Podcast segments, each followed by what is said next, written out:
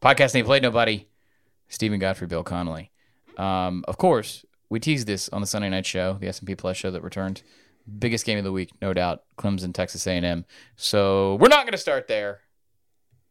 Bill, the Murder Smurfs are back.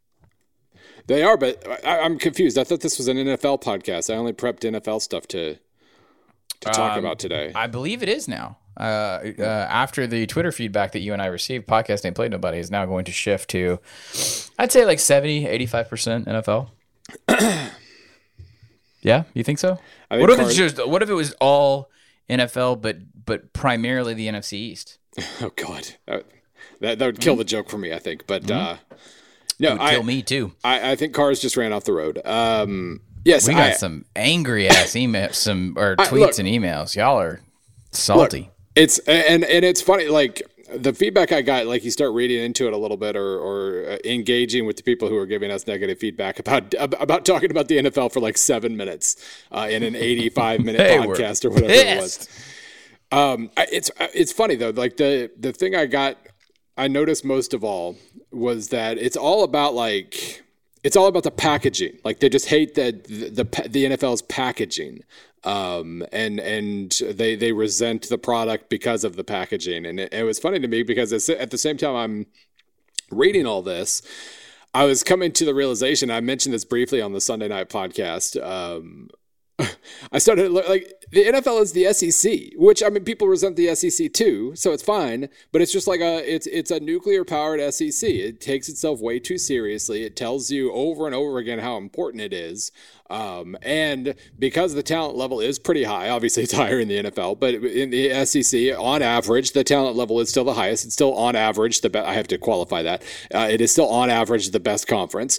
Um, and you know, therefore, you have higher levels of talent and less uh, experimentation and more you know burly man ball type stuff that we've always seen in the SEC. But I started realizing this all weekend, like that. It's that that's we, we when we talk about like Hal Mumme going to the SEC, all the it was all about you know how the you know it was a, a power running and field position and defense conference until they started throwing the ball, uh, and like that's exactly what we say about the NFL when it comes to this college stuff, and they're still not throwing the ball enough in the in the pros and all these other things. It's just funny. Like I, I the NFL is the SEC, and and people resent it because of the packaging, but when you actually watch the product. Uh, it is not vastly superior like NFL fans want you to think, but it's really no different. It's just the packaging the that you resent. There's no, but there's no variance. One of the greatest things about college football is that we have this horrible inevitability of, you know, we're in the Alabama era with Nick Saban, but before that it was other eras and other dominance. But you have variants. You have these amazing little side stories, side quests, like we did in our preview, um, where you get to see unique conflicting ideologies styles you know mm-hmm. I, I, I, can't say gm or like front office management. We don't really do that in college but or we're not supposed to. Uh, but the problem i have with the nfl is that there's no variance. That's my biggest issue is there's 30 some odd or 32 teams and they're all trying to be new england well a lot of them are just like a lot of them are trying to be Alabama in the SEC, but some aren't. I mean, you have the Chiefs doing weird things. You've got you had Chicago being uh, intriguing as hell until the script ran out, and then they kind of stunk after that. But you, I, I think you have teams out there right now that are experimenting. And you, and by the way, so we meant we meant this to be a joke, and now we've talked we about went, the NFL. Yeah, I was like, we, we, I was like, hey, let's start the show and I want to screw with people. We'll start with boys, and you're like, let's really screw with them and make a joke about the NFL, and then we just started talking about the NFL. Um, here's what I can assure the audience before I get to the show intro. Here is your assurance. I am a married father of two children. This assures you that PAPN will never even come close to 50 50 on the two sports. Here is why. I did a this was a, a major experiment, Bill, on week okay. two. Um, and we're gonna do the show intro real fast because I really need to talk this out. Uh, this podcast ain't Play Nobody's uh, college football marriage, college football marriage, marriage between a college football number and a college football word. See what I did there? Uh, that's robot Bill Connelly. He's SBN underscore Bill C. He wrote a bunch of books. You can find him on Amazon. My name's Steven Godfrey. I was a TV star for five weeks, and now it's on YouTube at 38 Godfrey. Um, that's the show. Bill, I did the unthinkable. Some of it, now, some of you listening are not going to understand this, and that's okay. but I did the unthinkable this weekend. I don't know. You, you, uh, your your child is how old now? Aaron Uh, is she just turned seven. okay. Two kids, week two, at home. I pretty much consumed an entire slate of football.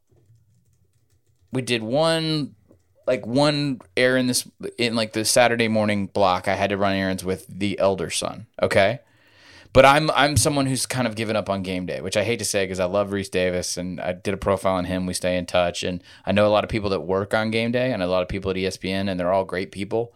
And I do think like game day shapes a lot of the narrative around the sport. It's a very powerful, influential thing, but it's hard, dude. It's just hard to consume that much in a day, right? I don't know how I used to do it in my twenties because we we I would.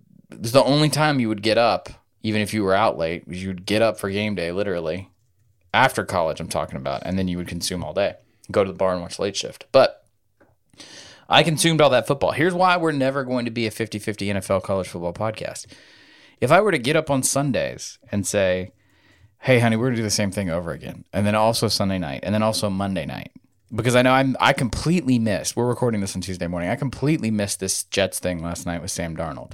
I completely missed anything to do with Jon Gruden and the Raiders and what I mean. I I got it this morning, saw a box score, and I guess LA blew them out because they have a really great offense. So, sort of. Uh, it was a, a tie game late in the third quarter, and they, Are you uh, watching all of this? I well, I had it on this morning. Yeah. this is what I can assure the listening I'm- audience. I I make it. I work. I, I work to make sure I consume portions of everything, so that when we get questions, we don't just fall on Bill's S and P plus. That or you know, I, I work to stay in contact with as many people as I can. I work to try and know things that are going on behind the scenes. I'm never going to do that in both sports. Nobody can do that in both sports. I barely can do it in one sport. So the show, all joking aside, is never going to be 50 50. However, there are obvious corollaries. There are obvious connections. Um, we see trends move up. That's one of the things I think college football fans should be proud of. Is that the trends are moving. Th- They're really being born. You know, for a while it was the high school level, but I think things are originating in the sport of college football. Now it may be NAIA or Division three or whatever, but but things are happening in college football that are shaping the NFL flat out. We just we had Charles on last week to talk about this. So if we see a trend persist, you guys pay us. Actually, you don't to tell you what's going to happen in college football, to tell you the thing that you need to know that you didn't, all that kind of stuff. Like we will identify that strain as it moves upward through the NFL. But I promise you, like the whole idea of like, man, the Chargers secondary, dude, I don't know. Go listen to Barnwell. I have no idea. I know this. On Sundays, I got up on Sunday, Bill, and there was no college football, right? No LSU Miami, and there the Falcons had already already hurt me. On Thursday, we got that out of the way. And I was at dinner with my editor when it happened, so I only had to watch the like half of it. And I had the best Sunday, Bill. It was so great because my favorite team didn't break my soul. And so I promise you guys listening to Podcast and Play Nobody that I am not going to do that. I'm not going to invest that much professionally in a whole other sport while doing this one. And uh, Sundays for me are, are doing work stuff, right? Trying to be a like a half-ass father husband, and then being just disgustingly angry for like two and a half to three and a half hours about Yeah, my seriously. stupid team. You said mean things to me on Thursday night. I was really mad at Bill on Thursday night. You want to go about before all the other stuff we have to get into? Do you want to get? Uh, this is not. This is only a half joke. Whereas like that, we have other hidden jokes in the show. But you in the NFL preview that you worked on, you said Atlanta's. Well, I didn't say anything. I didn't say a word. I presented data was that mad. people saw. I was pissed. I didn't write a single thing. I just I presented the data. so mad. And the best part is this to tie it back into college football. I now have Washington and USC fans hitting me up in the mentions and the DMs because my DMs are open on Twitter, being like, "Hey, I know, I feel it, I'm with you." Right, and there's no way a Washington or a USC fan should care about the Atlanta Falcons, but it's just start. It's Steve Sarkisian. It's like it's weird, and I think that's a very collegiate thing too, where you will project empathy on a whole other fan base in this like you know a different sport in this instance just because they're dealing with the same problem that that you once dealt with now it doesn't always work like you know when Houston Nutt was hopping jobs, like I don't think anybody was like, "Oh, good luck over there, Ole Miss." No, like Arkansas fans were just angry at the world. But by and large, um, there's a weird sort of empathy that emerges. I think it happens a lot with coordinators more than anybody else. I wonder if anybody at UGA is has empathy for Colorado State right now because of Bobo. No, no. Do you think that's possible? No. Uh, well, maybe, but probably not. Okay, here's the deal, Bill. Tell me, um, before we get into the inevitable letdown, which is the fact that the committee's not going to let him in the playoff. honestly, tell me about Boise State in the context of like, like PAPN good. Are we going to ride? Like, do we need to get on them? Do we need to get on Houston? Do we need to get on UCF? I'm thinking it's actually Boise this year, but then, like, they're not. We shouldn't even. That's talk. just the disrespect so- fuel that UCF fans des- uh, desire. I'm so angry already. I'm so angry already because look, they may run the table, and then they're going to get left out of the playoff. Yep.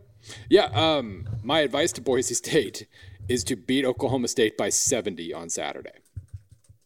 That's your only chance. Do you think that's enough? well, it, it- Oklahoma State might be good. That's that's the one thing they have going for them is they would have beaten a good team by 70. Uh, they're not going to, obviously, but that's their only chance is to to absolutely embarrass uh, a, a good P5 team on the road. And even then, it won't be enough because when we get talked uh, to November and they're playing New Mexico or whoever, we'll forget all about. Well, not we, we won't. Uh, the committee will forget all about it and punish them for playing New Mexico in November as if they had a choice. So, um, no, all I can say about Boise State at this exact moment is that they are better than UCF was two weeks into last year.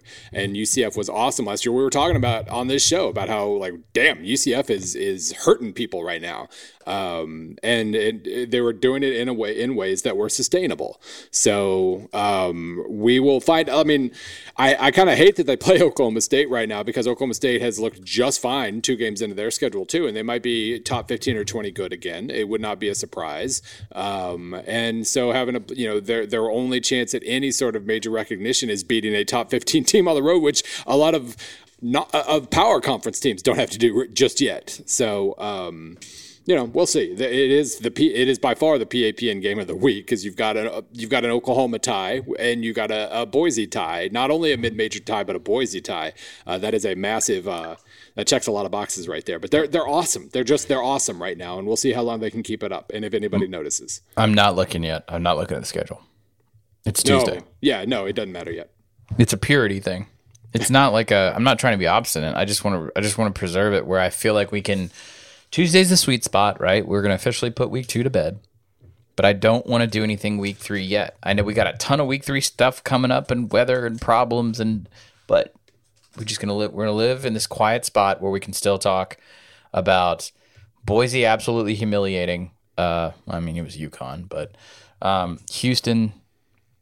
Uh, it, I Arizona might be bad, bad. Yep. Okay. Um, and we got a lot of questions um, because I did the when we did the. It's not jokey. I mean, I guess it is because we don't really have any stakes to it. But when I do the predictions thing and I, I did the swerve on everybody and everyone laughed like Herm Edwards sucks. Arizona Right. State's not going to be better than Arizona. Um, I mean, the reality there is that there's a lot of stuff going on at the University of Arizona. Uh, they, you still have this bizarre FBI thing with the basketball, Sean Miller and ESPN. Um, you have a civil suit, which I think UA is still a co-defendant in against a former employee who was a subordinate of Rich Rod's for sexual harassment. And then you get Kevin Sumlin, who is coming off of this draining roller coaster ride dealing with Texas A&M. And I think sometimes a year off is the best thing for uh, coaches who think it's the worst thing in the world, and they're going to. Everyone feels like they're going to fall off the you know face of the earth and never coach again. And you know there are coaches who who kind of talk that way publicly and never got a job again. But I can assure you, it wasn't because people forgot about them after a year. Like if you still have your agent and you're still connected to the right people, and you're a good football coach, like a job will find you. Um, it doesn't necessarily mean it's going to be the best job in the world. You may not get back to the P5 right away. I don't know. But in someone's case, I just think that without saying too much, um, he probably just needed a damn year off. Like, at the very least, Bill, why not go and be an offensive analyst for somebody and get a faux year off where you're working two to three days a week for a major program? Um, most of those deals are structured to where if you had a buyout, um, they they won't it won't affect your buyout, right? Like Butch Jones is at Alabama right now, a permanent annual rival of Tennessee, and I'm I, I can assure you that that he is probably actually not working for any money or anything, just so he can maintain his big buyout. You know, um, I think someone should have gone that route. I don't think it has anything to do with someone. I don't think it has anything to do with like his style or whatever. We all saw. I bet if we dig in the archives, which we won't do, when we were going through coaching season, you and I were like, "Oh yeah, Kevin Sumlin, Khalil Tate, that makes sense." Actually, that's not true. We were probably just mad about Niumatalolo, but um, this is just not a great situation in Arizona. No, and I will say, I mean, the one warning sign we had, um, I, I liked the Sumlin hire, and then he made his coordinator hires, and and I was a little nervous. We'll say nervous. He, he, you know, Mazzone has been around forever. He's had a lot of successful offenses. It made me nervous, and I mentioned this on the show last week that that he was going to get Brad Smith. That he's he's a running quarterback that's going to get uh, fit into a passing quarterback's uh, in, into that box, and uh, and it was going to take his instincts away. Um, and and thus far, now he, he he has an ankle issue supposedly uh, that ha- that happened against Houston and that limited uh, some of his mobility. But so mm-hmm. far, we have seen exactly what I feared from the offense. Meanwhile, I mean, I wrote about this in the preview too. He kept Marcel Yates as defensive coordinator. Uh, Marcel Yates has uh, has thus far been a pretty terrible defensive coordinator, and he kept him. So, I mean, I, I think those are both red flags for me, and I, I, I was hoping that everything would work out because I, I just really enjoy Khalil Tate.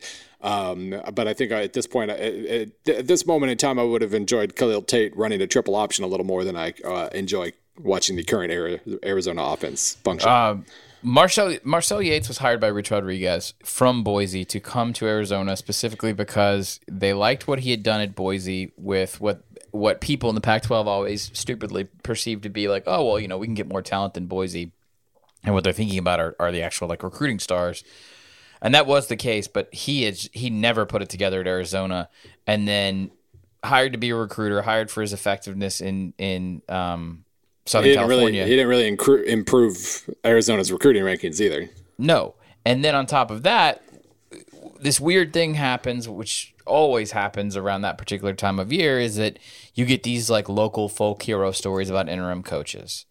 Um, the SEC has dealt with a spate of this. Matt Luke, Ed Orgeron. um, it's it's a strange thing. It's it's it's not completely native to college football. It happens in the NFL as well sometimes, but you know, for every Dabo Swinney you get, um, you know, Marcel Yates didn't get the head job, but he becomes this guy who's like holding the locker room together and all this other stuff right. during the Rich Rod mess. I just don't understand why the, the university didn't say, "Hey, thanks so much you know, you did a great job. We're going to move on. It doesn't make any sense to me. It's not like someone couldn't have gone out and recruited a really strong defensive yeah. coordinator. And I also know that Yates was being pushed on a lot of people that were that were talking to Arizona about the job, and that just doesn't make sense to me at all. Yeah, no, we obviously we're not in the the coach's offices. We don't know what goes on on that side. All I know is the results that he has produced have been terrible and did not warrant him being retained. I mean, Arizona's defense was young as hell last year, and so maybe that had something to do with it too. But uh, thus far this year, it has not really been any better. So, uh, uh, Bud Foster. Before anyone says that this, this, is not a Bud Foster thing, absolutely not. Bud Foster, totally unique situation. Um, I am kind of still though impressed that they they were able to marry what Fuente likes to do on offense and what Bud likes to do on defense, and everything seems, at least from the outside, to be great. Um, you know, Virginia Tech's got a lot of weight in in what went on when Beamer built the program from scratch, and obviously we understand that it's the same as any other situation where like, you know, Bowden at FSU or whatever. But I mean, Foster is also to compare Yates and Foster. Well, yeah, no, I don't. I, I would just never. Even I was, I was, I was pre. I was anticipating someone saying, "Well, what about Bud Foster staying on when yeah, Fuente no, got I hired?" Mean, that re- is retaining a historically great defensive coordinator yeah. is a little different than. It's the rarest freaking exception I can think of. Bill, there, there wasn't necessarily a theme when you do the autopsy on week two, but, um, you start poking around at like the concept of oh, so and so had a good loss. Um, this is something I really wanted to get into as it relates to Texas A&M because it may be the best loss I've ever seen um, for a program. Uh, the problem is contextually, I can't I, I, can't really build a theme out of it to talk about anybody else. As I scroll through, um, there were a lot of just straight up bad losses, um, but this was uh, this was a uh, you know you didn't win the football game. I'm doing my best term, um, but I talked to people that were there that are involved at A and M they were like not high fives in the parking lot and the exiting the stadium. There was a palpable positive energy. Yeah. At Kyle Field. Yeah, and I mean now all you got to do is keep it up, and and that's easier said than done sometimes. But it was it was the just the the fight that they showed there was obviously exactly what you wanted to see if you're kind of monitoring the growth progress process. It was very interesting to see. Um, this is a blind spot of mine, uh, and I and if you are an A&M fan and you follow A&M media, you know, we don't, Bill and I don't dive into the narratives that only, you know, there's, there's narratives and talking points and things that only exist at the beat writer level. That's why beat writers are so damn important and good beat writers are essential to the sport. But there's also narratives then that outsiders have when they come in to look at a program. It's all just about context and perspective.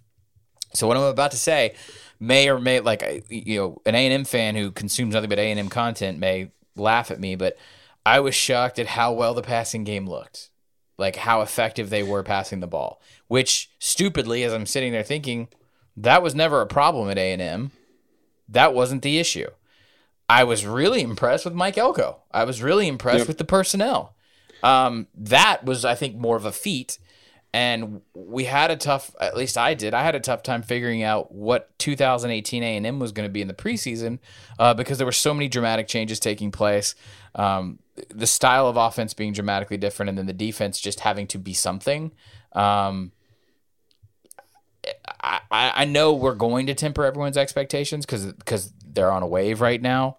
Long-term expectations go nuts. Have a blast. Yeah you hired always. a national title winning coach Short term expectations, we are going to temper y'all down a little bit. However, defensively, I was very, very impressed with Elko. Um, I was very, very impressed with what they were able to do with the personnel that they had. Um, and it's not like they had a, a ton of time to go out and recruit a different style of player, especially in the front seven. Yeah, I mean, I, I st- this also kind of triggered a lot of last year's of, the problems I had last year with Clemson. so I mean, we'll see we'll see how they develop throughout the year. Uh, which quarterback ends up playing more here in another month or so, and all those mm-hmm. other things. So I, I, I do like. Yeah, I'm not gonna.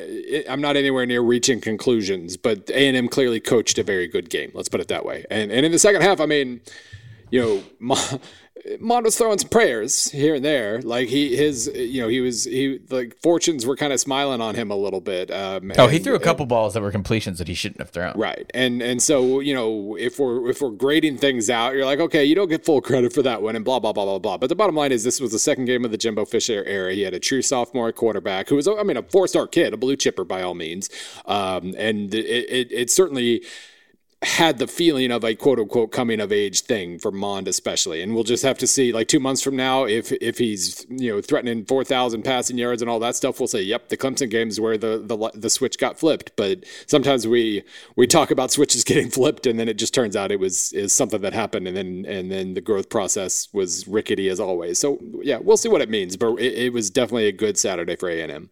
We talked about the situation with the touchback and everything else, and, and I mentioned that how it could have things could have been different for A and M. Uh, Dylan uh, at D Davis three Clemson, obviously a Clemson fan. He said one thing on Clemson: they gave the ball back so quickly late, in part yeah. because of the touchback. Had it been a tie or a two point game, they probably don't just run it up the uh, sorry run right. it up the middle three times and punt yeah. up eight, especially with this staff. And that's something that you mentioned, Bill. They're very content on. They're very comfortable making it uncomfortable and not running away with things. Yep. Uh, up eight, they would never attempt. Uh, they would never attempt a pass there. What were the plays on the drive after the touchback? Do you, uh, off the top of your head, do you remember? Uh, I was listening on the radio at that point, but I think it was just run, run, run. It was, um, yeah. Let me keep talking. Vamp, and I'll look it up. I mean, I see the point that Dylan's making. I still think because of momentum and because they were having success on defense late in the game, talking about A and M here, because Clemson hasn't hasn't solidified the quarterback situation yet. I think it's very possible that Clemson that A and M scores and they still end up giving the ball back in a pretty quick manner because what they're going to do in that situation is they're it's going to be very tight and they don't want to make a mistake to set up. I think Yeah. because it's Clemson, Bill. I think let's say A and M scores, they don't have the touchback situation, pile on all this crap, right? I think maybe Clemson comes out and does still try and grind it a little bit with with whatever it is that they do, and they give the ball back because they're just trying to play for overtime at that point. Yeah, I mean, and you used the word momentum, which you know triggered a little. Uh, it, my eye started uh, twitching a little bit, but um, You don't believe in momentum?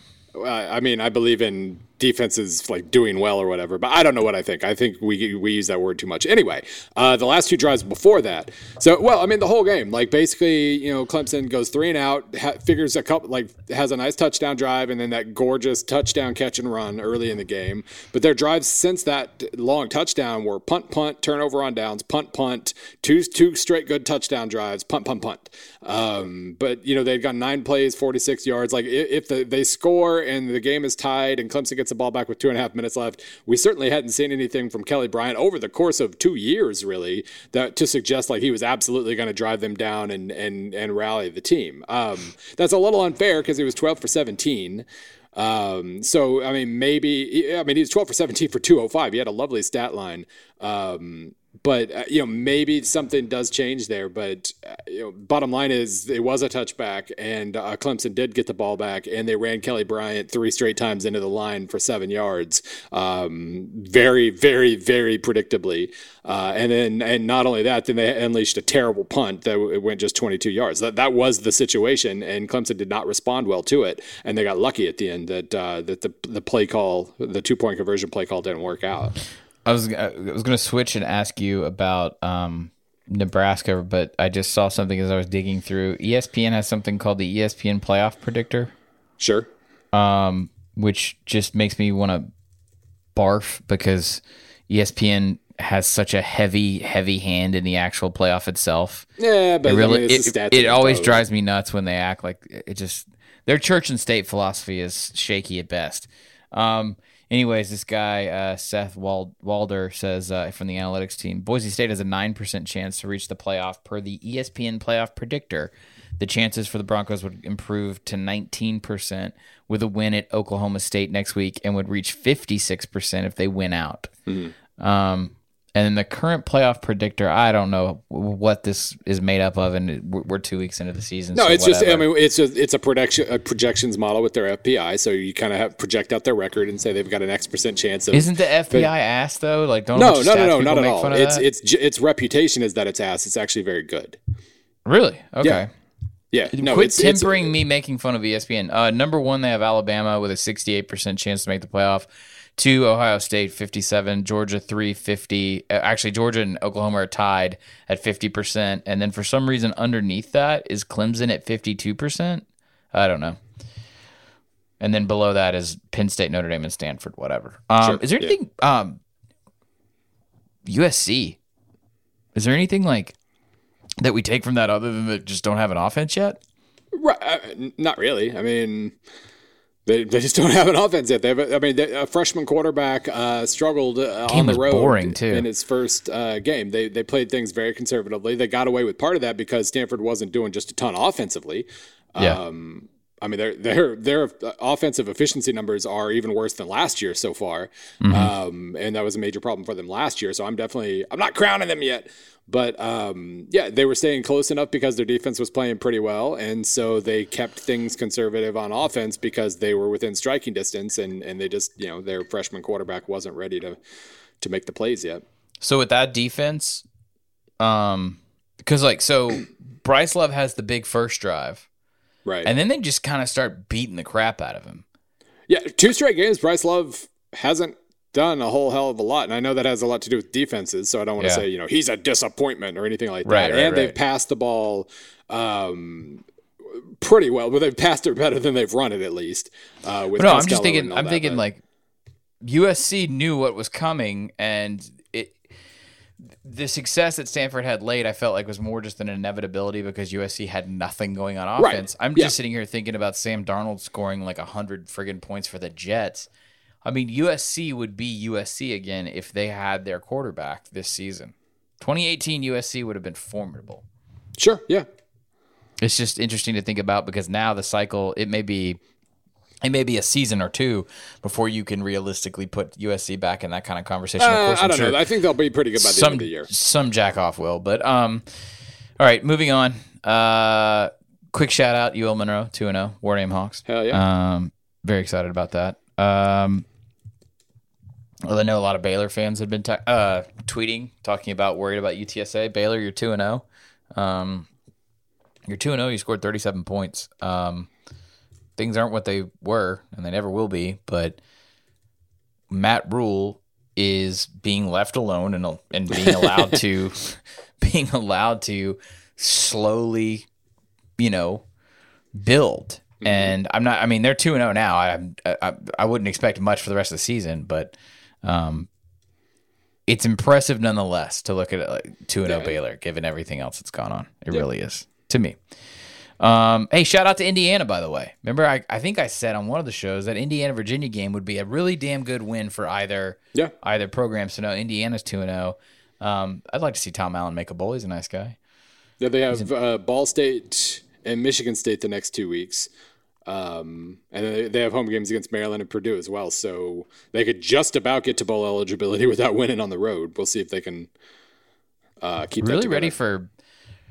In two weeks, we're going to be talking about an Oregon team that's going to play Stanford Mm-hmm. on national television, and we're not going to know anything about them because they're playing San Jose this San week. I just realized, like, I was like, I'm ready to talk about Oregon, but like, there's just nothing there. Um, what, is there anything else that you want to clean up from week two before we do other stuff? Uh, probably not. Um, I will. Uh, oh, oh no, wait, I had to ask. Qual- okay, quality loss. sure. It was not a quality loss for Nebraska. No, it was. sell uh, me on, but sell me on the positive takeaways there, and then if you can, this is really a tough task. Sell me on the positive takeaways that that South Carolina was in a punt was like sort of a striking distance at halftime. uh, That one's that one's Come on. trickier. Um, Just Nebraska. don't worry about the second half with with South Carolina. Nebraska, and I don't remember if I mentioned this on Sunday or not. Like they moved way up in S and P plus uh, after losing to Colorado uh, because they for uh, us uh, taking turnover uh, luck out of the equation, they beat Colorado. Like they they their success rate was fifty two percent to Colorado's thirty five percent. That wins you the game almost every time. Um, so like it, it took oddities for them to lose. They should have won. They looked pretty good. Uh, just on paper with the stats playing out, Adrian Martinez, who doesn't sound like he has a serious, serious injury like they were fearing. He went 15 for 20 for 187. Good stuff. Like they, they kind of, they look, they mostly looked the part. Well, I, I- don't want to say too much. I didn't watch uh, all of the game. They had way too many breakdowns on passing downs, I recall, but they did everything but win, and they're probably okay in that regard. So um, I don't want to sell them as, as any sort of massive thing, but uh, don't let the loss fool you. They looked pretty good. uh, and as far as South Carolina goes, eh, I mean, I have, I- think with South Carolina, it just depends on whether you're viewing them as a top 40 team or a top 15 team. I know a lot of South Carolina fans are viewing themselves as a top 15 team. I was That's never really good context, Bill, because I really like what they're doing on the whole. but it's Georgia, and it's just a gulf, man. Yeah, and I, I'm I'm not. I, I mean, we've talked about this many times. I, I'm not nearly as sold on Muschamp as a whole, um, and uh, you know, I'm not sold on their idea of uh, you know the, the the suddenly we're going to be a hurry up team or whatever. Um, but you know, just as o- overall, they're uh, certainly a top 30 or 40 team, and they played like it against a top five team. So they were close at Yeah. halftime at home, uh, and then they weren't as close. Bill, I'm told not to read something verbatim. Do you know what that something is? It's an advertisement for hair loss and wiener pills. Do you know who I'm talking about, Bill?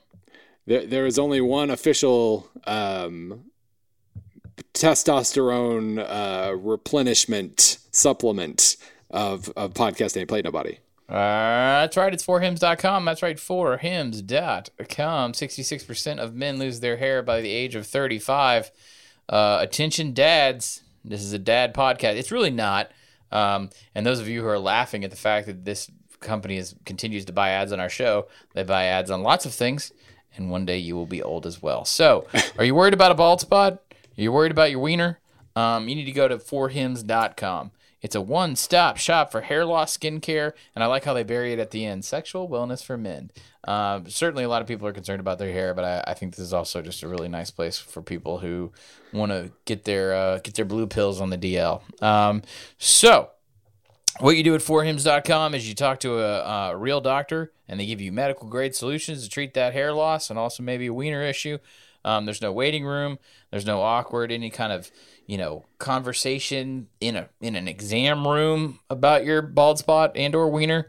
Um, so you get to go and save basically a lot of face, a lot of time. Um, nurse that bald spot and or genitalia by going to forhims.com. It's very easy. You answer a few quick questions. The doctor will review your situation again, be it alopecia or dick hardness, and then basically hand you what you need. So it's forhims.com. Again, forhims.com. Uh, there's a special trial month for just $5 while supplies last. But the way you get that $5 trial is by going to forhims.com slash nobody. It's forhims.com slash nobody. Uh, that will get you a $5 trial. It's worth a heck of a lot more than that. You don't have to go to the pharmacy. You don't have to go to the doctor.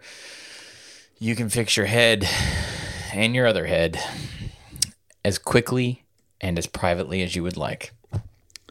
Okay, Bill, uh, we're going to get into a little hashtag AskPAPN. As always, you can ask questions for myself and the robot by going to Reddit. Um, it's r backslash. Is it a backslash or front slash?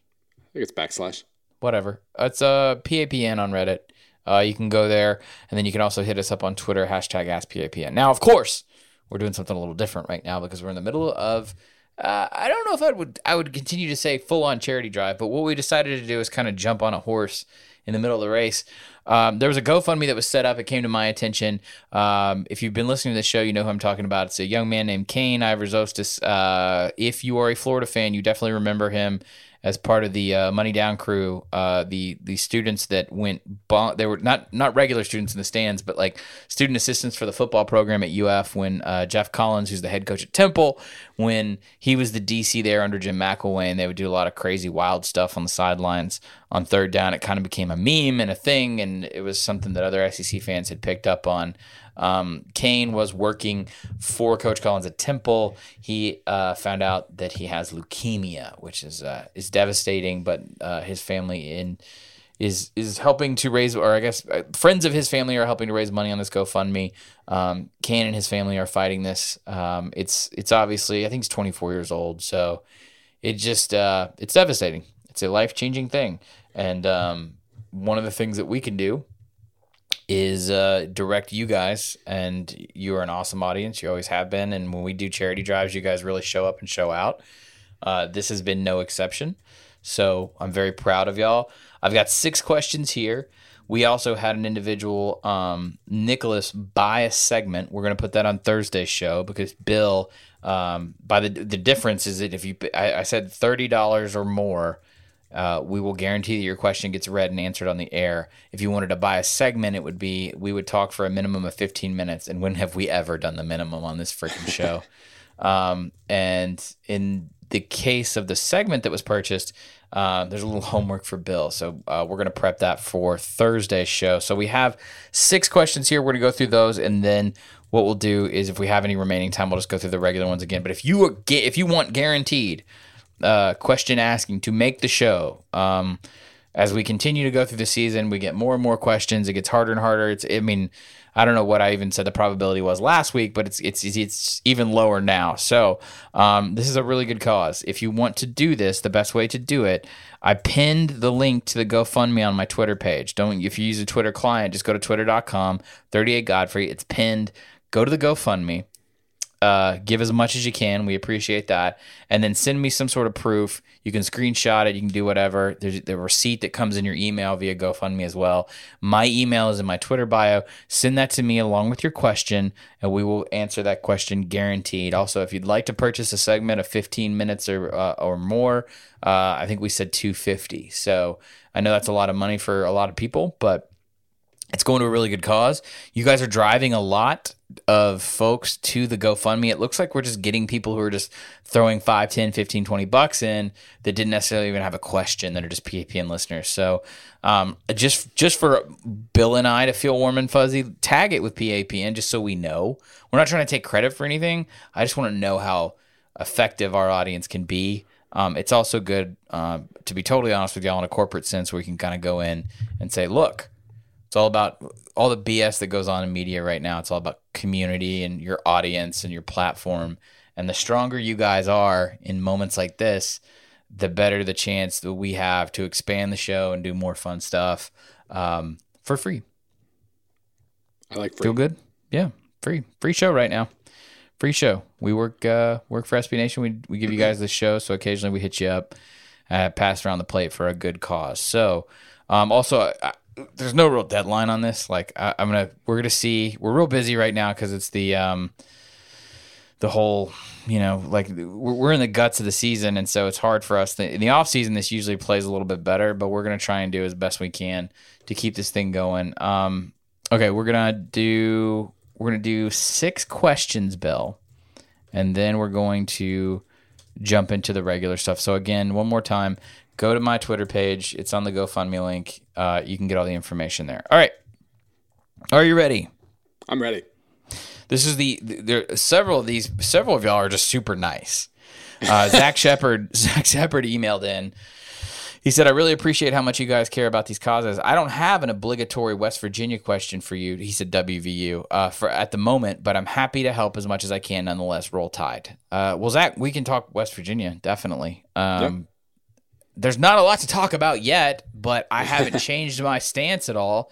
And granted, Pruitt's Tennessee and you know year one, game one, week one, um, being what it was, uh, I'm not dissuaded in the least about Will Grier, and I really like what West Virginia is doing. Um, it's uh, one of those teams that I'm kind of anxious. I know we rush through the season and then we're stuck in that long off season, but I really hate this time of year because we're all talking about it all the time and writing about it all the time, but we just don't have available information. And West Virginia is another example of this. Yeah. Um, I, I, well, I feel like you know it is my job to always kind of pee on a on a parade regarding West Virginia. Uh, their offense has been uh, as ridiculous as it was supposed to be. The defense still has me concerned. Uh, from an efficiency standpoint, they're giving up a lot on um, on the ground. Like their pass defense is okay, but like mm-hmm. this Tim Jordan dude for Tennessee had a really nice day. Um, and just overall, let's see. Right now, in overall success rate, they are 105th, and they've played Tennessee and Youngstown State, so that's very scary.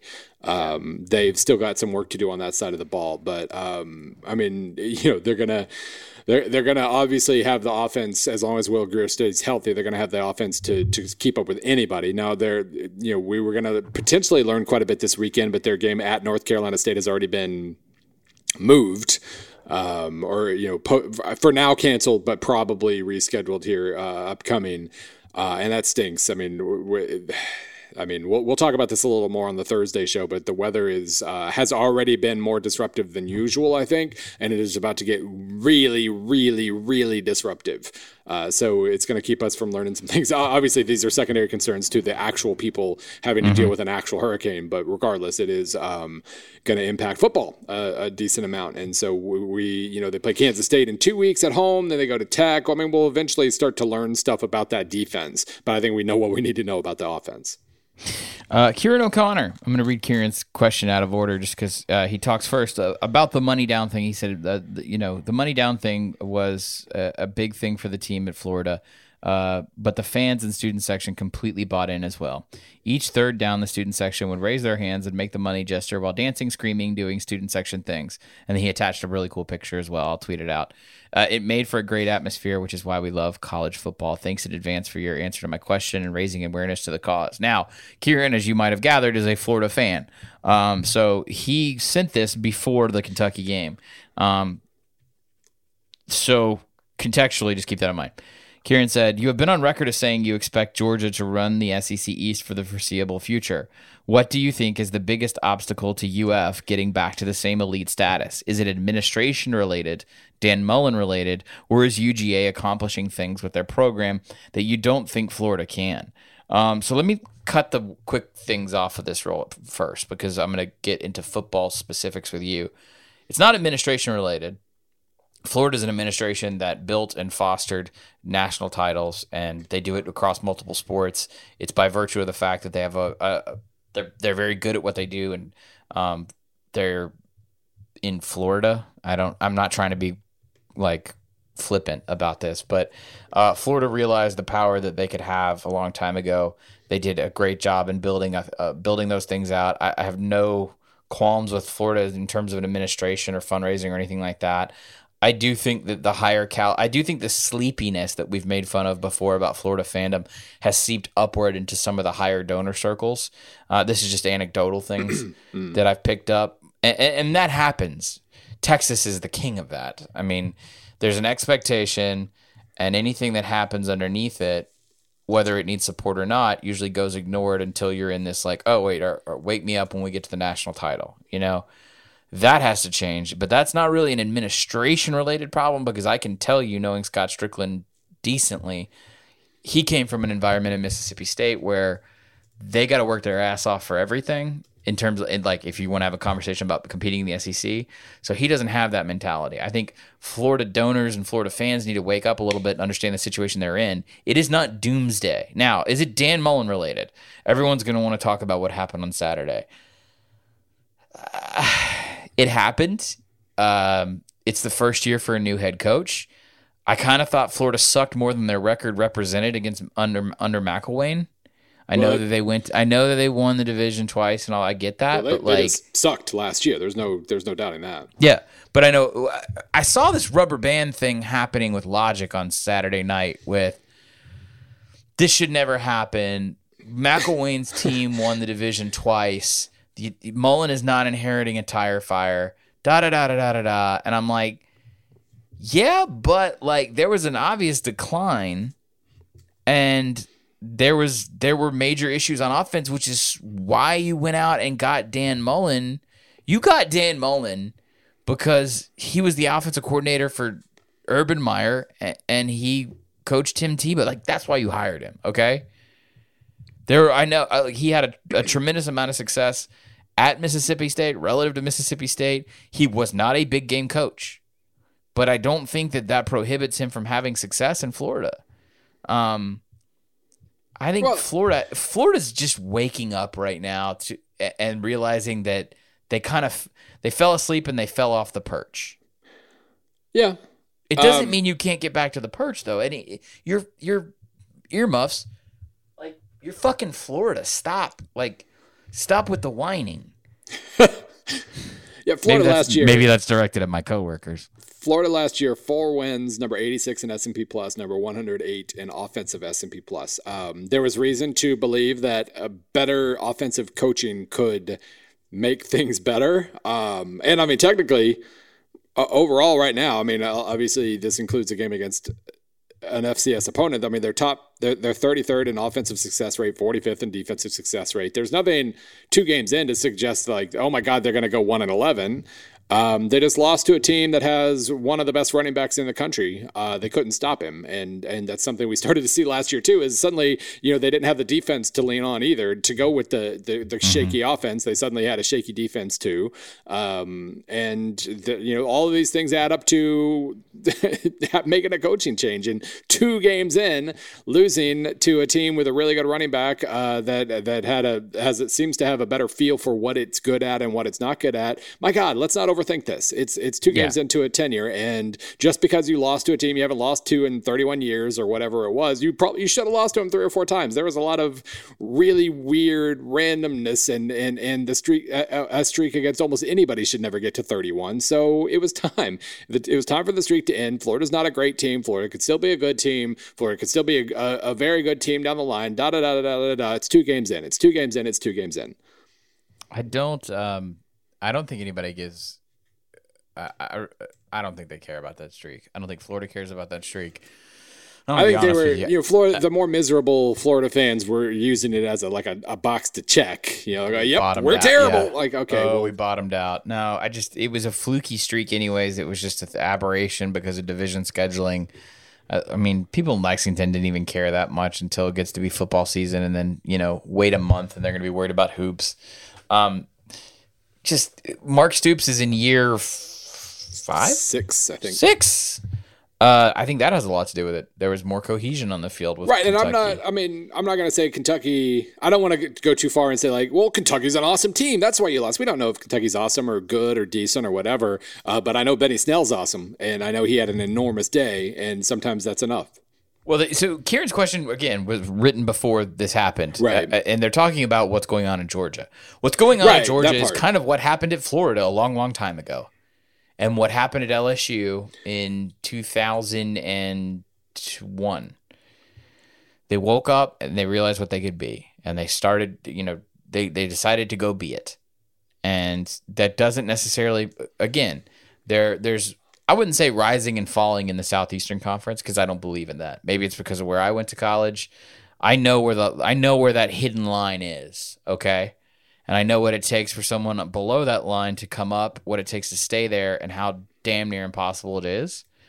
But Florida there's waxing and waning in the SEC. I'll put it mm. that way. And so you might be waning at the moment at Florida, but I don't think that you're out of it forever. And I also keep in mind, everyone's talking about, you know, Georgia's running away with the division. Yes, they are built for the future to look a lot like Alabama. I said on the recap show, they remind me of like Alabama a couple years ago before Nick Saban broke down and embraced new ideas on offense, but that's just because Jim Chaney. But that doesn't mean that you can't have two powerhouses in the same division. That's what the Yeah. West has been built on for the past 15 years. Yeah, I mean, basically, this is a situation where you know, it depending on how, like, of course, George is going to play a role, but it, it- part of it depends on how, what you're deeming as successful for Dan Mullen. If it's basically, can he put a top ten or fifteen product on the field consistently? Yes. Um, will that be enough to win divisions like it was three, four, five, six years ago? No. Um, you you might have a you you might find yourself going and saying like LSU did for a number of years, where they were clearly very good, but not as good as the, as uh, a division rival. It, it could be a situation like that, and and you can go insane and make bad choices when that happens. But um, I you it- you can still put a top ten, top fifteen product on the field. Florida fans, as far as I can remember, haven't had the, a situation in which they feel like the underdogs since the Bowden era at FSU. And they, they eclipsed that by beating them in the national championship. And then, really, ever since then, Florida has been a front runner. And there's a laziness that, that comes with that. And it's not an insult to Gator fans. It happens literally everywhere in everything that you do. Every sport, when you're on top that long, complacency builds. Um, congratulations, you're an underdog again. And I don't know. That doesn't mean I think Georgia's going to go on a 10 year run. Or anything. I'm just saying, like right now in this moment, you are not the best program de facto in the SEC East. Yep. You need to focus in 20. Now, here's the good news. Regardless of what Dan Mullen does, or look, you're your first year head coach at Florida. You have a really, really good shot at being the second best team in the co- in the division. I don't see why Florida couldn't be the second place team in the division this year. I really don't. I don't even. Uh, I mean, mean, I don't even mean in this. I don't even mean in the division standings. I mean when we leave this year, Mm. we say, yeah, Florida's the second best team. They got it together late, or they did this, and then then you go out, you recruit your ass off for a little while, Right. And then the biggest thing you do is you let Dan Mullen get a quarterback. And no offense to Nick Fitzgerald, no offense to Dak Prescott, no offense. I mean, you let Dan Mullen get a real five star ass quarterback and then things will start to look like they used to over time. But you can't be complacent anymore. And that it's a fan base that is entitled as hell. And God, do they whine. But like, this is your new reality. You are literally uh, starting kind of out of the blocks in the same in the same space as Florida State. that's something you need to be mindful of as well.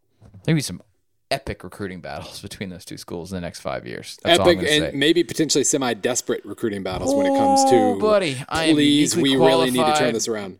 I am uniquely qualified to comment on several aspects of the situation, and I am issuing a no comment at the moment on what's going to go on when th- those schools recruit. Wow. Um, I don't even want to talk about it right now. I just got it just shook me a little bit. Hey, we're going to go. Look, it's a theme show.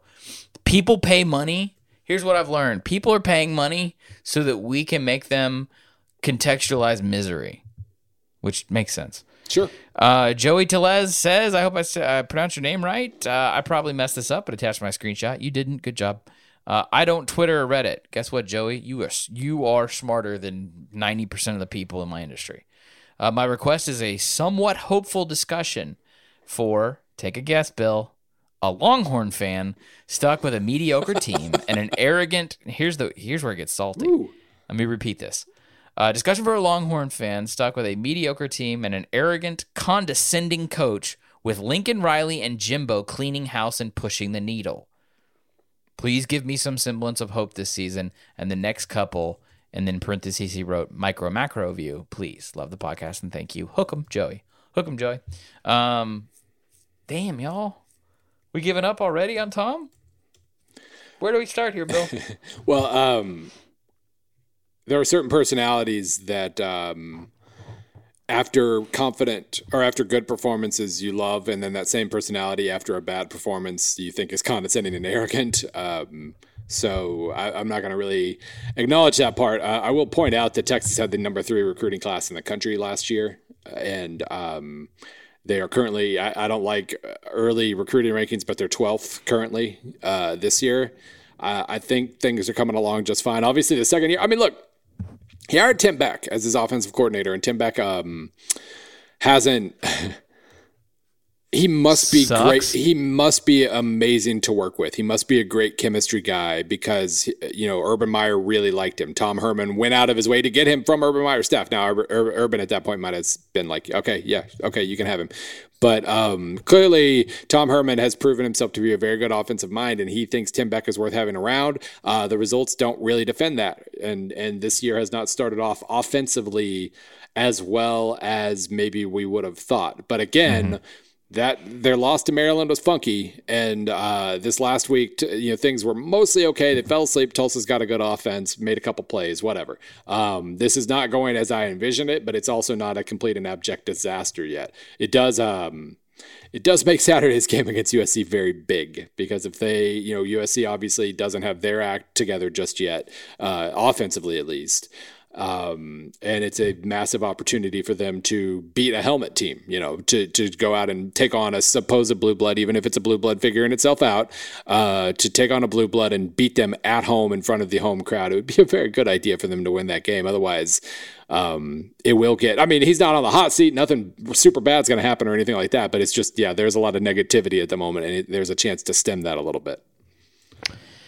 I love college football they're going to beat the brakes off of USC this weekend in Austin, and yeah. this is all going to disappear. It, we'll see. By the way, um, I always talk a lot about Tom Herman, how he, you know, he lo- he's great at coaching underdogs and bad at coaching favorites. Um, USC not looking amazing so far has made them at least yeah, less.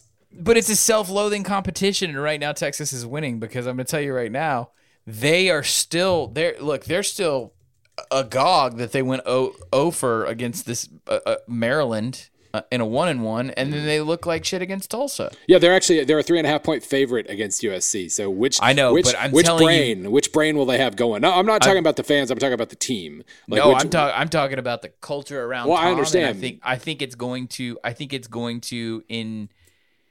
It's ha- I mean it's Tuesday, so you're in day like two, probably day two starting full install. So I guarantee you right now, everything is underdog, underdog, underdog. Yeah. Even though it isn't actually an underdog thing.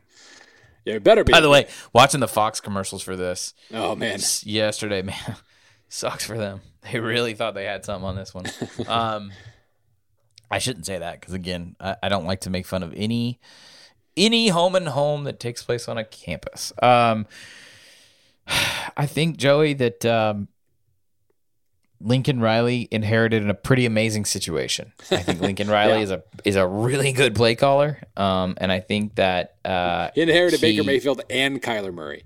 I think that Oklahoma hums along quite nicely, but I don't un- like again, it's not I always caution Texas fans against worrying about unseating Oklahoma because just from an SEC perspective, we just talked about this. Yeah, it's just not get really about first. unseating Right. Oklahoma. Just be good on your own terms because you guys are built to be really good in ways that no one else in the conference can can be. And by the way, much love t- to TCU. We're going to talk about them in the big game this weekend, and I really hope I hope TCU changes my mind. But like, it really is Texas and Oklahoma. It's sort of why the Big Twelve is what it is. But I wouldn't worry so much about Lincoln Riley and what they're doing. Jimbo, you don't play A&M. Stop being worried about it. Also, Jimbo cleaning house. Jimbo's been there for like, is he talking about recruiting? He must be talking about recruiting. Right. Don't worry about recruiting right now. Tom can recruit. I wouldn't worry about any of this. Um, I just nobody ever wants to give Texas the the time it takes to get it right. Nobody wants the nobody wants the building period. It's the weirdest. I guess you know maybe maybe we're dealing with the same thing in Florida. In the last question, I understand what you perceive your brand to be, but no one is immune to a downturn. Even Alabama. If you're if you're listening to this and you're 24 years old, you have no idea what I'm talking about, but I promise you. Like it happens. When I was in college, Alabama wasn't wasn't that good at football. Yeah. They really weren't. Cam Newton's OC was their head coach. Um don't I, I wouldn't toss Herman out yet. I wouldn't worry about this Herman stuff with the Ohio State situation either, but that's a different Kim conversation. Newton's former OC, by the way. Oof. Wait, is Shula gone? Yeah, it's uh, Norv now. Pro talk, pro talk, pro talk. Where'd Shula go? I, I don't know. I, See, there you go. You guys worried about us being an NFL podcast?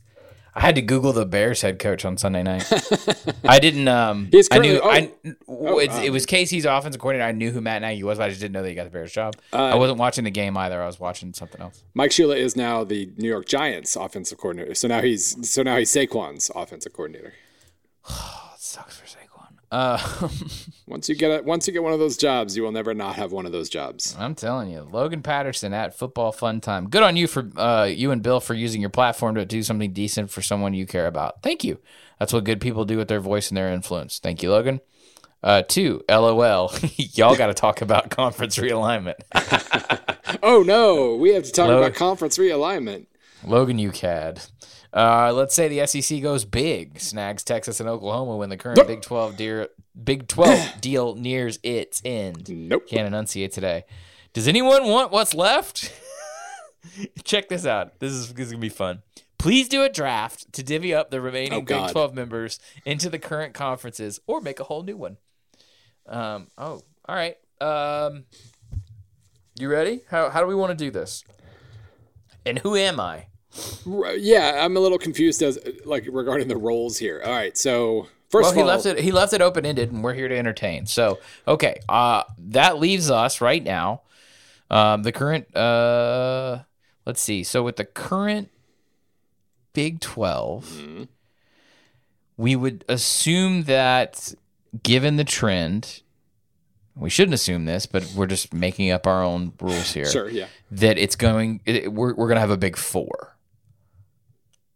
So really, so let's do this. What? Big Four conferences.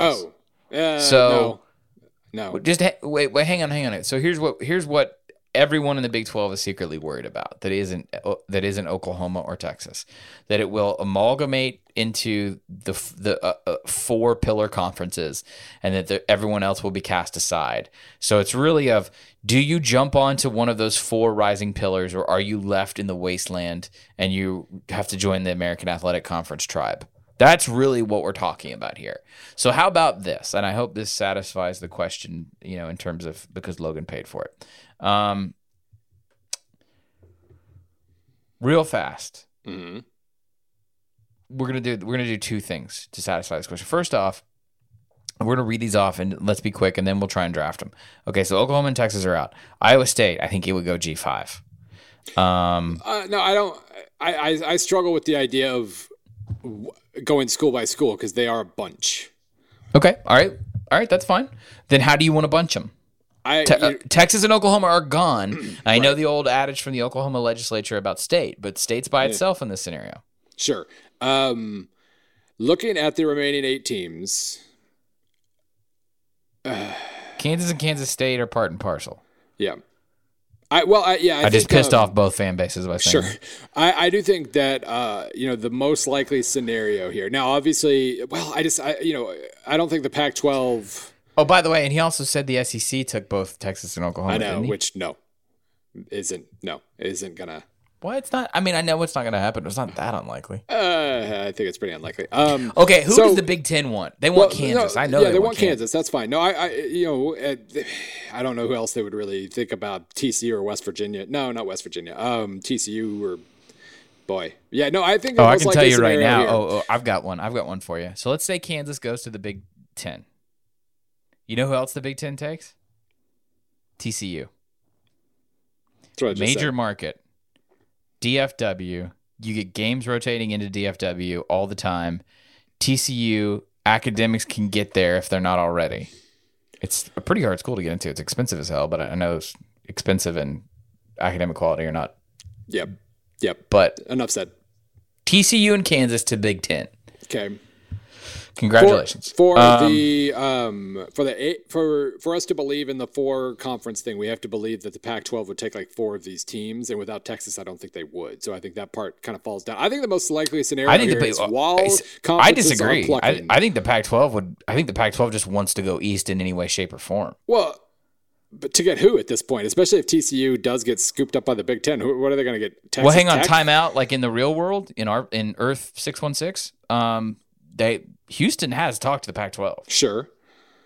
But So Houston's of so- the Big 12, so, that's I mean, right? But why not? So let's say they scoop up like a Houston, and then right, so- pair it with like a Texas Tech and Oklahoma State. okay so let's put- let's let's think about instead of saying like this happens and this happens here are the different things that are floating around if oklahoma and texas suddenly decide uh, join the SEC. to join the sec which again no um, and they both go to the West.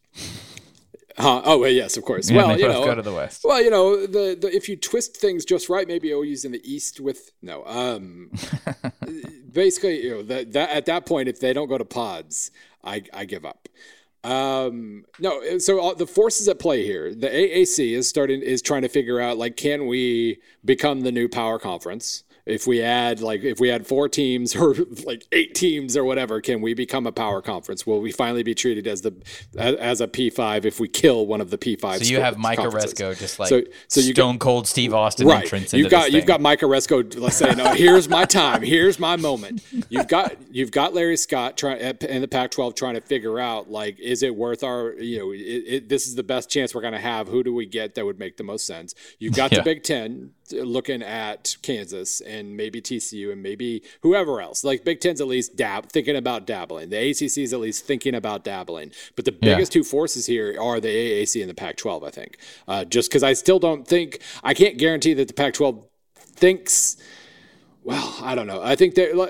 I guess they could at least if they're if they're thinking about Houston already, then you know getting like an Oklahoma State, um, an Oklahoma State, a Texas Tech, a Houston, and then a, a, a somebody from like I don't know the Mountain West or something to make a 16 team conference there. Sure, uh, that leaves a few schools for the for the AAC, um, and and I think at that point maybe they ju- the AAC just vacuums up whoever's left uh, and and hopes that they get treated like a P5 school at that point. Congrats, Iowa State. Yeah.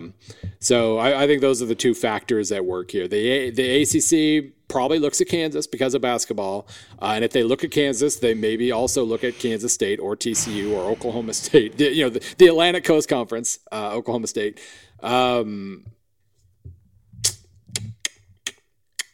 yeah, I, I, I think those are what you're looking at. There is kind of a scrounging effect here, but I think the AAC is just ready to to to just suck in whoever doesn't get uh, taken elsewhere. I think the Pac-12 wants Central Time Zone football. Is what I think. no, I mean, I, No, I mean that's uh, yeah. Like again, it's never back that two on. hour. okay, out of out of this scenario and Mm-hmm. back into our reality. I'm telling you, the Pac-12 wants some Central Time Zone football. Um, We're not. yeah. You're never gonna like. I, I understand why, but you're never gonna make that two two hour time difference work or that three hour time difference with Eastern work.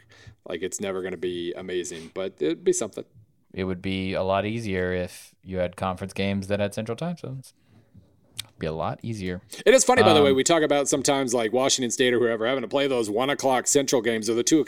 You know, that, that's that's so early, as if like as if as if the next home game I go to here at Missouri isn't at 11 a.m. Central time. But anyway,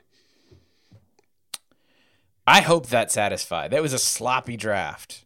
Yeah, I, yeah. I just don't think it's a draft. I think you just have to talk about the forces at play. But yeah. I mean, I think I think it's an exercise that that goes back to to what we already kind of knew, which is that people at K State, Iowa State, I think even Baylor after the scandal, um, there are a lot of people that are worried about this, Mm. Yeah. and they should be. yeah, I'm not and- trying to stoke anxiety, but AAC is mean, not the it worst sucks. home in the world, and maybe they can No, I think the finagle their way deserve- into being treated sort of, kind of like a P five or whatever. But yeah, I mean that's it's it's it's a realistic Hey, potential. We have we have two more questions before we get out of here, but like uh they're bigger questions because they're donation questions. But like the AAC, take a look around the last couple the last two weeks. The AAC will thump your ass. Mm-hmm. Yep. Like they're getting better. I I truly believe that. or at Um, least they're not getting worse. Like the, the, like No. a couple years ago, the quality they showed isn't yeah, subsiding. the stuff that we kind of laughed at Aresco almost to his face about, like eh, I mean, like you know, Scott Frost. I I know it's still his team, and we're two weeks in, but like it's not like UCF just plummeted. All right, um, J. Mark Carlton.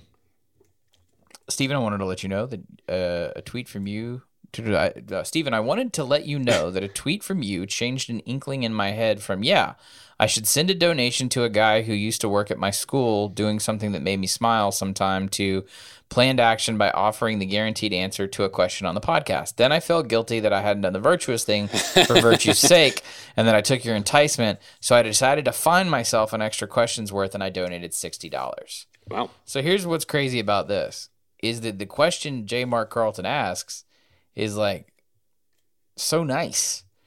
Um, he said, My question is this What is the best thing to come out of your doing PAPN? And then he also wrote, um, had a long week, so I wanted to ask you this to focus a minute on aspect or instance of doing PAPN that made you happy and would hopefully do the same for the listeners, especially those of us who put time into losing efforts, who know our team is going to get roasted again, proverbially and literally, and who still, much like Charlie Brown, will head back into next weekend hoping Lucy won't pull the football at the last second and send us flying only to land on our asses, like we're almost certain she will. but she might not, but she probably will. Go Gators.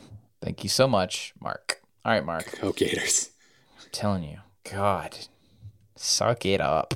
Um, it's a great question, Mark. Thank you so much for your donation, and don't feel guilty. Any, I, don't- who cares about the guilt? Like, just it's a great donation. You know, if you give five bucks, thank you. Um, what is the best thing to come out of PAPN? I think the best thing for me, like tangibly, it would be the fact that we've raised a lot of money for a couple of good causes and now a third good cause. So there's Personally, uh, there's that. personally, it's that at least the bosses know I'm doing something between between major articles. I think just like uh, you know, on a on a more abstract, on- on a spiritual level, um, it it has further kind of reinforced what I was already getting from working with SB Nation as a whole, and that like we are kind of all in this together, and um, there is you belong to your school's community, and that's fine, um, and obviously we have those emotional attachments, those rooting interests, but this has so much further reinforced the idea that we are part of a college football community too, or a football community in general.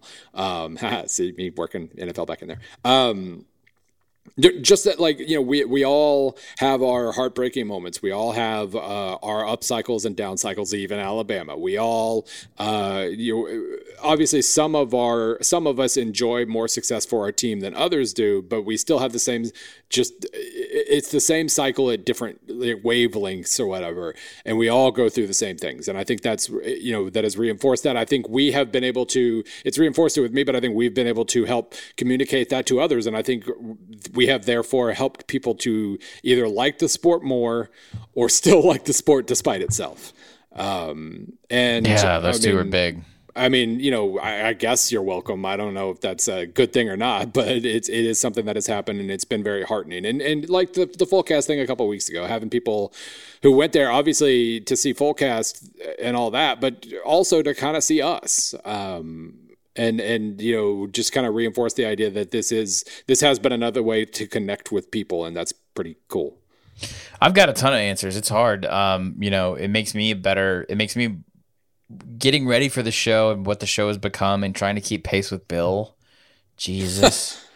uh, has made me more knowledgeable. Um, it it's taught me how to research quickly. Like even though Sunday, I love getting ready for the Sunday night shows where I have to keep pace with Bill, who's so automatic and fast, and I don't even know that. Like he hands me the S and P Plus Top Twenty Five with like very little notice, and then it's just a. It changes the way I think we all came together with with uh, certain beliefs and understandings, and and I think we can change the way that a lot of people view the sport. Uh, ultimately, you're never going to sway everybody. You're always going to have bad, uh, you, you, bad ideas out there. Um, you know, the the the sh- the show's name is sort of honors that concept, right?